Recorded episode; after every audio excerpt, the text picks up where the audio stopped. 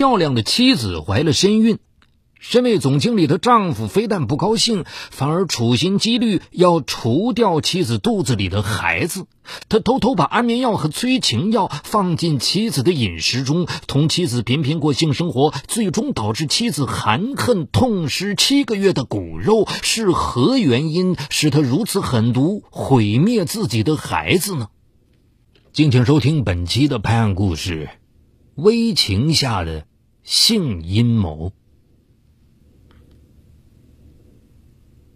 孕妇名叫李艳茹，是河南省方城县一所中学的老师。二零零一年，李艳茹认识了在方城县某政府部门工作的刘科，两人一见钟情，恋爱两年之后，于二零零三年十月喜结连理。刘科的岳父家境殷实，婚后不久，嫌工资太低的刘科辞去公务员的职务，在岳父的帮助下，与朋友一起在南阳承包了一家酒店，占百分之六十股份的他出任总经理，李艳茹则仍然留在方城县教书。虽然两地分居，但两人的感情却很好。每逢周末，刘科无论工作多忙，都要亲自驾着新买的汽车回家同妻子团聚。而李艳茹对刘科也是体贴有加，极尽温存。二零零四年十二月，李艳茹怀孕了，全家人非常高兴，刘科的父母更是喜得合不拢嘴。他们早就盼望着抱孙子了。可是一个多月之后的一天傍晚。李艳茹突然感到下腹一阵剧痛，下身居然流了一滩鲜血。刘科赶紧将妻子送到医院，却发现胎儿已流产。几个月之后，李艳茹又怀了孕，不幸的是再次流产。两次怀孕失败，令李艳茹的身体与精神饱受折磨。刘科在伤心之余，就妻子流产的问题咨询了相关专家，得到的答复是。妻子可能患上了习惯性流产症，这种病很难医治，她以后恐怕都不会有生育能力了。医生的话犹如一记闷棍，将刘科打得晕头转向。他痛苦的呐喊：“啊，这不是存心要让我绝后吗？我辛苦打拼的百万家产，今后谁来继承？”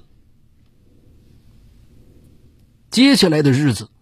李艳茹明显的察觉到刘科回家的次数越来越少，对他讲话的语气变得不冷不热。聪明的她当然知道丈夫为什么会变成这样。为了保全这个家，她四处求医问药，但无济于事。二零零五年六月二十五日，因酒店扩大规模，急需两台消毒柜，刘科决定亲自到郑州订货。到达郑州的当日下午。在他下榻的宾馆，刘科与他的高中同学卢春燕不期而遇。卢春燕现年二十七岁，和刘科是同乡。大专毕业后，被分配到南阳市政府一家职能部门做文档管理工作。她有一个做生意的丈夫，因其常年在外奔波，聚少离多。二零零四年六月，两人协议离婚，孩子归男方抚养，卢春燕则分到了一笔钱。之后。不甘平淡生活的他辞去政府公职，在南阳市办起了一家数码图文信息中心。此次到郑州，主要是采买一些数码设备。老同学在另外一个城市的同一家宾馆不期而遇，两人都觉得这是缘分。当晚，刘科邀请卢春燕一同去吃了晚餐。这次接触让卢春燕对高大成熟的刘科产生了一种莫名的好感。回到南阳之后，卢春燕回请刘科吃饭，并把他约到家里。这段时间，因为妻子生育的问题，郁闷不已的刘科欣然赴约。晚上，卢春燕特意做了几道小菜，并买了一瓶红酒，两人边喝边聊。渐渐的，刘科就喝醉了。他把妻子不能怀孕、自己担心事业后继无人的委屈，在卢春燕面前倾泻而出。次日清晨，当刘科醒过来的时候，发现自己赤身裸体的躺在床上，而睡在身边的却是卢春燕。他吓得赶紧起床，并迅速的穿好了衣服。见他如此紧张的样子，卢春燕扑哧一声笑了起来。哼，放心吧，我只是喜欢和你在一起，绝不会介入你的家庭。见他如此体贴，刘珂动情的抱住了他。从那以后，两人经常幽会。感情发展的迅速而猛烈，在刘珂眼里，卢春燕就像高原袭来的一股清新空气，与没有情调的妻子相比，简直是天壤之别。起初一段时间，刘珂还觉得有些对不住妻子，可一想到妻子不能生育，他又变得心安理得。而这一切，仍在方城县当老师的李艳茹还蒙在鼓里。其实卢春燕是个很有心计的女人。自从在郑州邂逅刘珂之后，她就产生了牢牢掌握他，并最终鸠占鹊巢的想法。为了达到这一目的，他颇费了一番心计。二零零六年一月七日，同刘珂一阵缠绵之后，卢春燕突然流着泪说：“我可能是一个为爱而活的女人。”我要和你结婚。说完，两眼深情的望着刘珂。刘珂没想到卢春燕会突然提出这样的要求，他一下子不知该如何回答。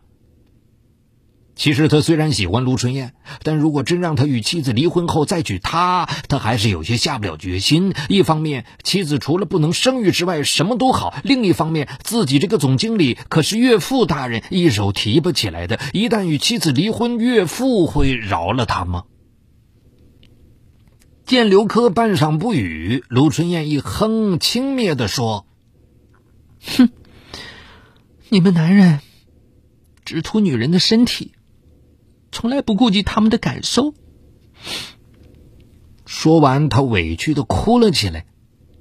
看着情人哭得花枝乱颤，刘珂有些于心不忍，赶紧说：“哎我我这不是正在考虑吗？你急什么？”刘珂模棱两可的态度。令卢春燕不免着急，她决定加强对情人的温柔攻势，从情感上彻底征服他，让他尽早离婚之后娶自己。卢春燕终于等到了一个机会。二零零六年五月二日，她在与刘珂生意上的朋友闲聊时，得知刘珂的酒店因为新开了两家店面，资金链非常紧张，而刘珂正在四处筹钱。卢春燕得知情况之后，马上将五万元打到了刘科的账上。这笔钱犹如雪中送炭，立即解了刘科的燃眉之急，令他深为感动。此后，两人的感情更加浓烈了。隔三差五就见面。远在方城县城的李艳茹与丈夫分居两地，对她的风流韵事自然不太清楚。加上工作繁忙，无暇顾及，这为刘珂与卢春燕的孽情进一步发展腾出了足够的空间。二零零六年七月中旬，自认为火候已到的卢春燕再次向刘珂提出了结婚要求。而刘珂照例以时机不成熟为由不愿行动，卢春燕眼看温柔攻势无济于事，决定对刘珂采取一些强硬措施，逼他就范。七月十九日，卢春燕将刘珂约到家中，两人亲热之后，卢春燕突然从枕头下面掏出一支录音笔，对刘珂说：“我放段东西给你听听吧。”没等刘珂反应过来，他便按下了播放键，里面赫然传出两人销魂的声音，不堪入耳。刘珂闻听，脸色大变，急忙用手去夺，却被卢春燕紧紧的攥在手心儿。你究竟什么时候娶我？刘珂气呼呼的说：“你这样要求我，叫我怎么娶你？”哼，我就知道你们男人没一个好东西，除非你今天杀了我。否则，休想牵走这支录音笔。刘珂感觉冷汗直冒，感觉自己已经钻进了这个女人精心设计的圈套，前途凶险却无法抽身。在这种惶恐不安当中，刘珂度过了一段难熬的时光。对于卢春燕的逼婚，他既不敢答应，又不敢拒绝，陷入一种极度矛盾的状态当中。就在刘珂与卢春燕纠缠不清的时候，李艳茹却在承受着孤独与寂寞。丈夫原先每周都回方城老家，后来却一个月也难得回来一次了。而她每次提出到南阳看他，都被对方以各种理由拒绝。她敏感地察觉到自己的婚姻岌岌可危，要想保住婚姻，唯一的办法就是给刘珂生下一个孩子。二零零六年年底。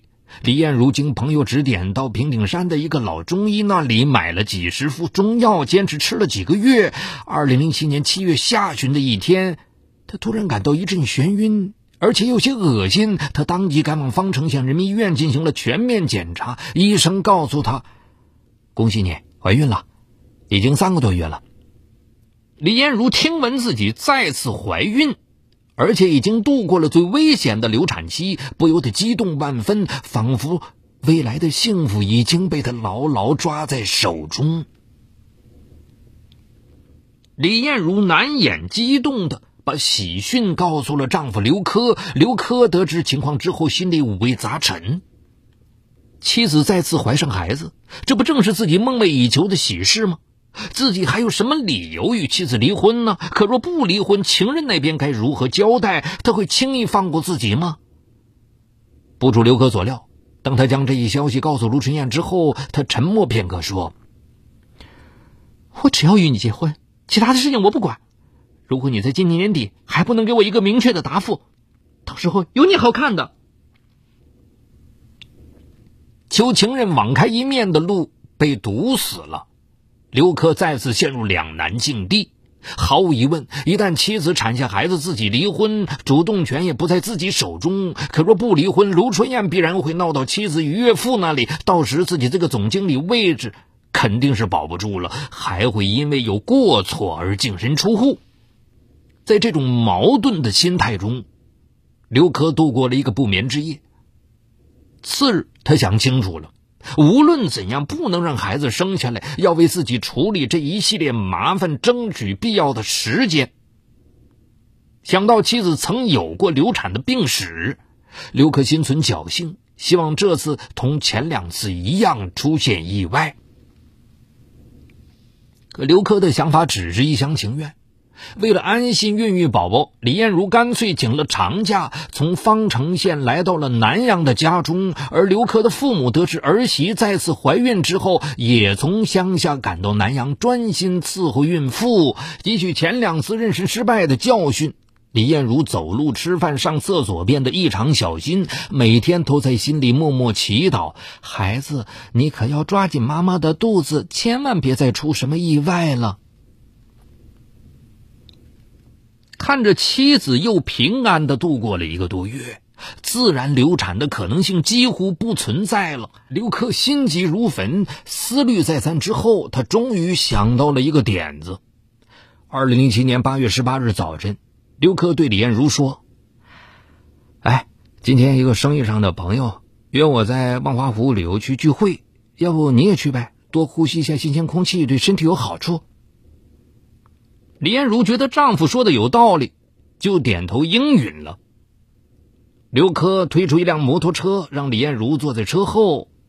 李艳茹诧异的问：“我们家汽车呢？”“哎，朋友借走了，这是我们同事的摩托车，坐上来吧，我开慢一点，没事的。”李艳茹犹豫片刻，还是坐了上去，同时再三叮嘱丈夫一定要开慢一点。车启动之后。刘可起初把速度放得很慢，李艳茹逐渐放松了警惕。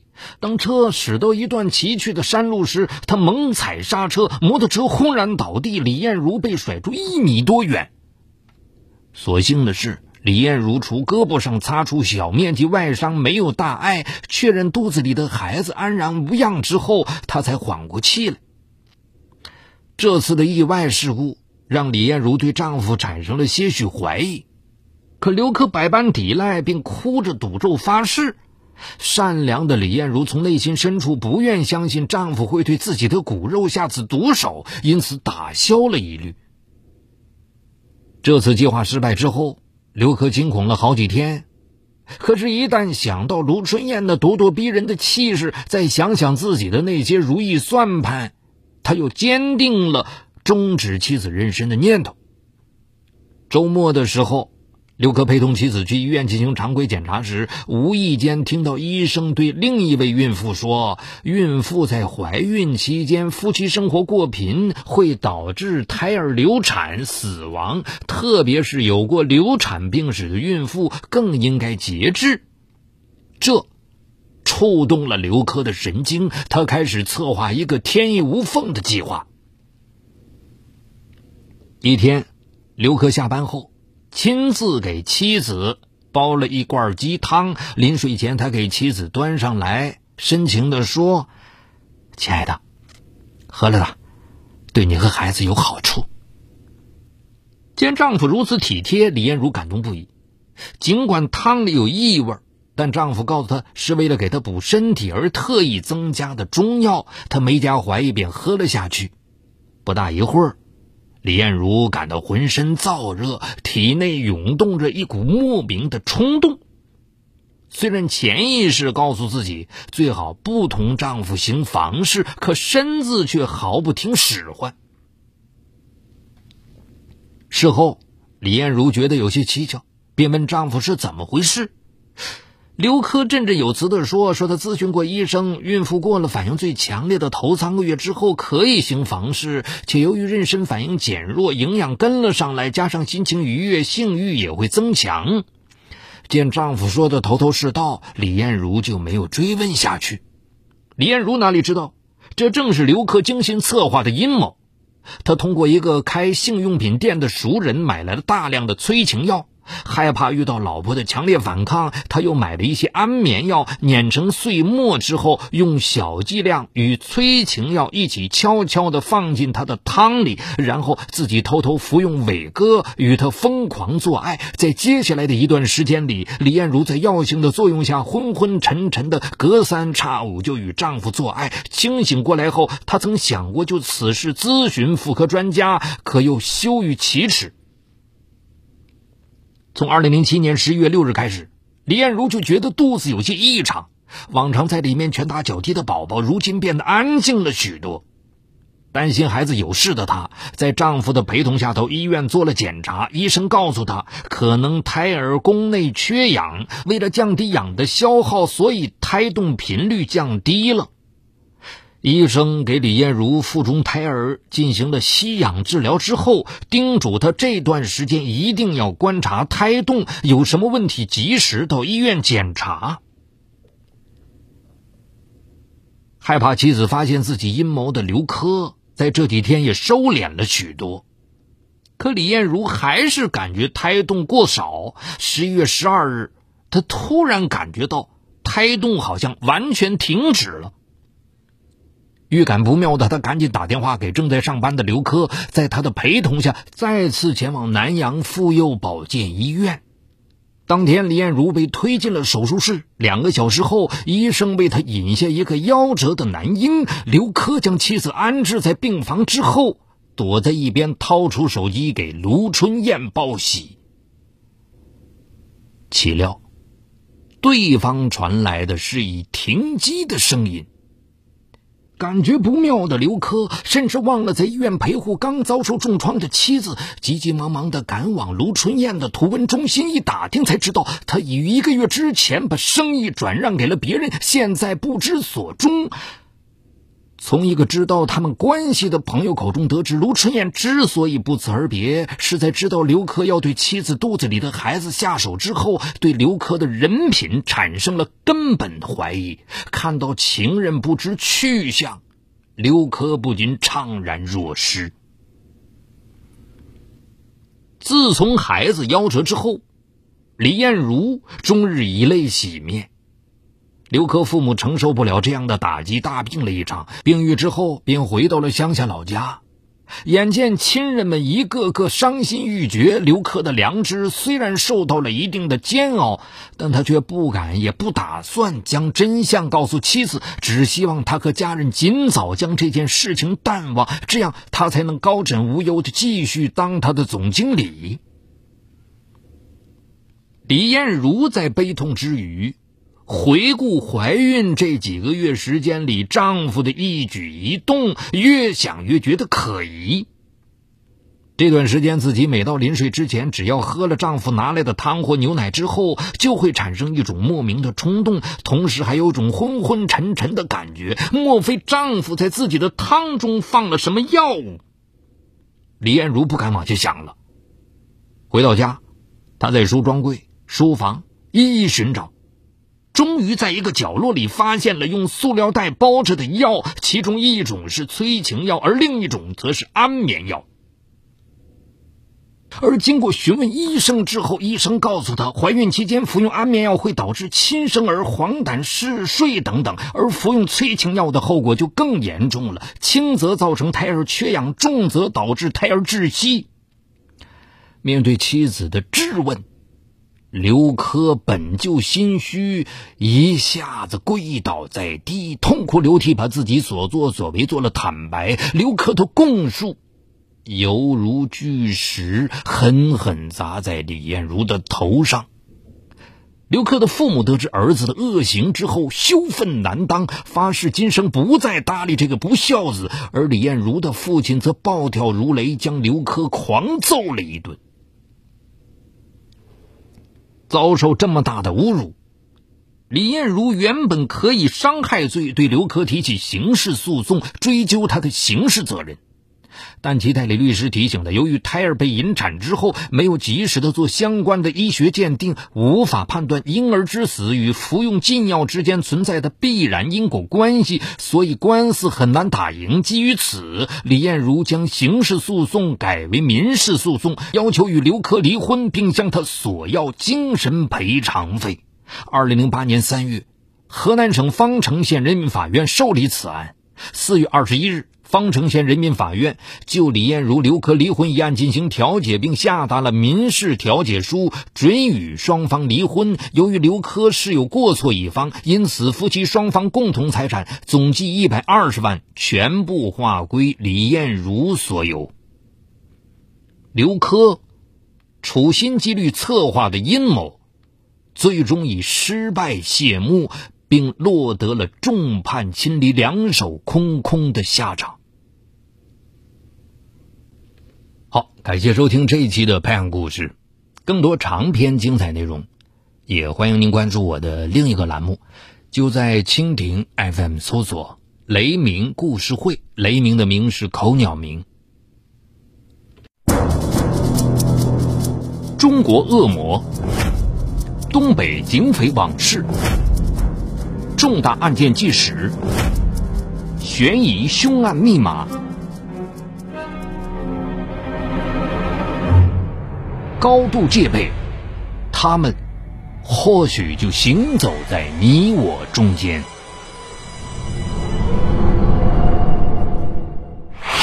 雷鸣故事会带你直击犯罪背后的人性深渊。